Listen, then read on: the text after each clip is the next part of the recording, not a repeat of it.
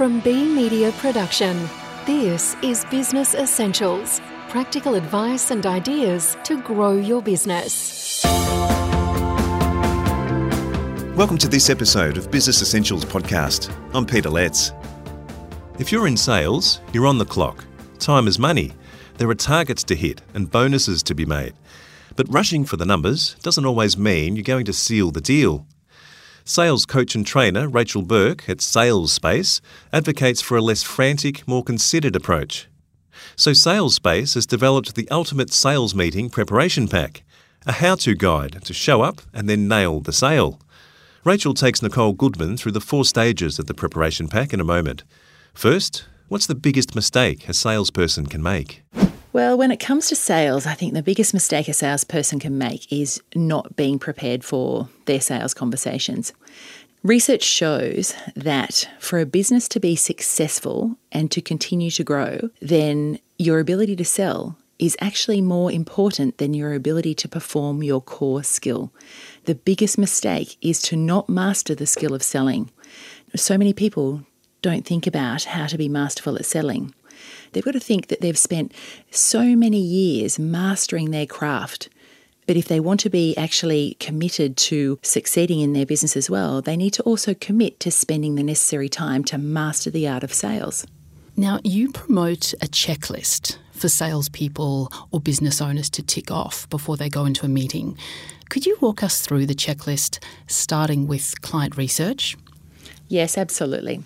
First and foremost, we need to research our clients in order to understand our products from their perspective.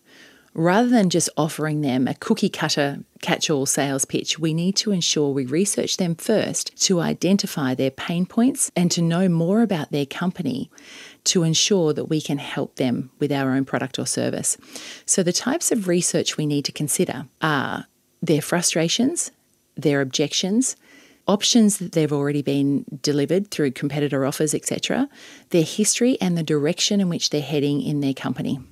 And the second part of the checklist is personal preparation. What do you mean by this? Well, it's best to adjust your personal conduct to your audience and make sure you're tailoring your mindset, appearance and language to fit the expectations of the client you're working with and the environment you are in. So you should be considering your mindset, your appearance and your language. For instance, if you are having a meeting with a highly professional team, then you have to adjust your appearance and your language for those. So casual slang will absolutely not suit that type of conversation. But if it is a really laid-back client that you're meeting with, then you adjust your appearance for that and you adjust your language as well. So if they speak in a very laid-back way and use a lot of slang, then you're able to do that as well. But you need to ensure that whoever you're speaking with, you have tailored yourself to ensure that they feel at ease in your presence, but also important. And the third part is sales system. Can you expand on this a little bit more? When you walk into a sales meeting, if you don't have a structure that you follow, then you are going to feel like you are winging it.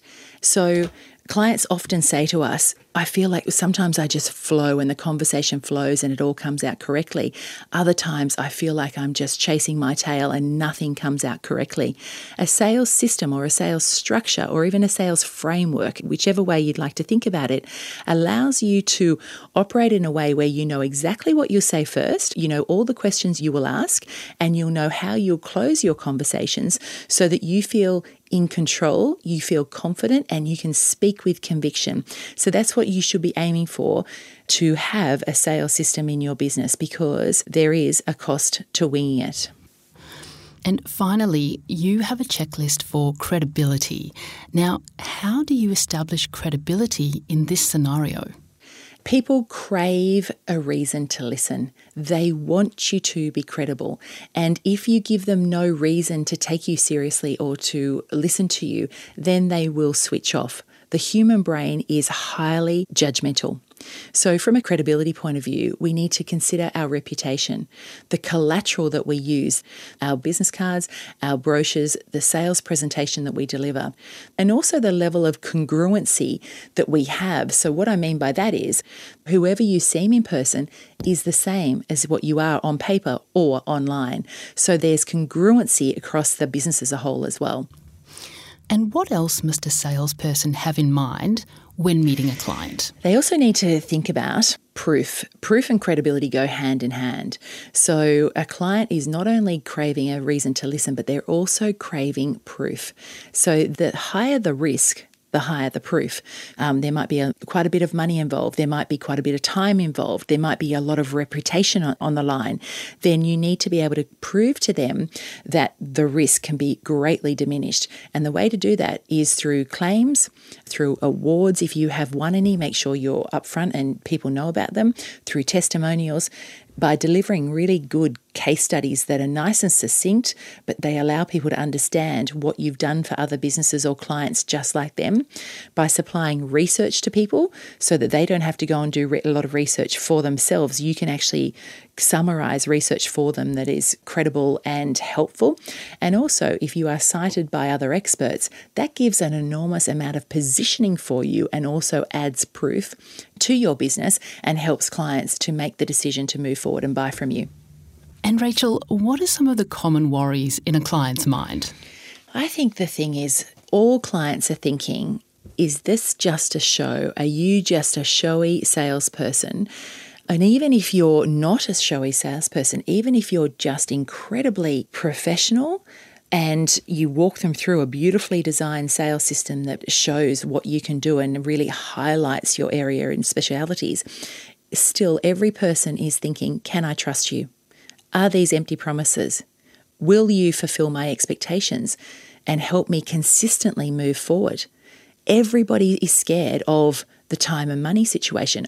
They will be thinking to themselves, I don't have the time or the money to get this wrong. And then the next thing that goes through their mind is, have I done enough research or due diligence? So there's so much going on in the minds of clients when they're choosing to buy from somebody. We are being judged at all times, especially in our initial sales conversations. The way we conduct our sales meetings, our preparation, the language that we use, our personal presentation, even the energy with it we bring is all cementing a prospect's view of us. Not many will ever give you a second chance to make a perfect first impression. Rachel Burke, SalesSpace. And that ends Business Essentials podcast. So you don't miss out on future episodes, why not subscribe? And if you found this valuable, we'd love you to leave a review. For further information about us, or if you'd like to listen to more interviews like this one, visit business essentials dot com dot a u. We hope you've enjoyed Business Essentials podcast. I'm Peter Letts. Thanks for listening.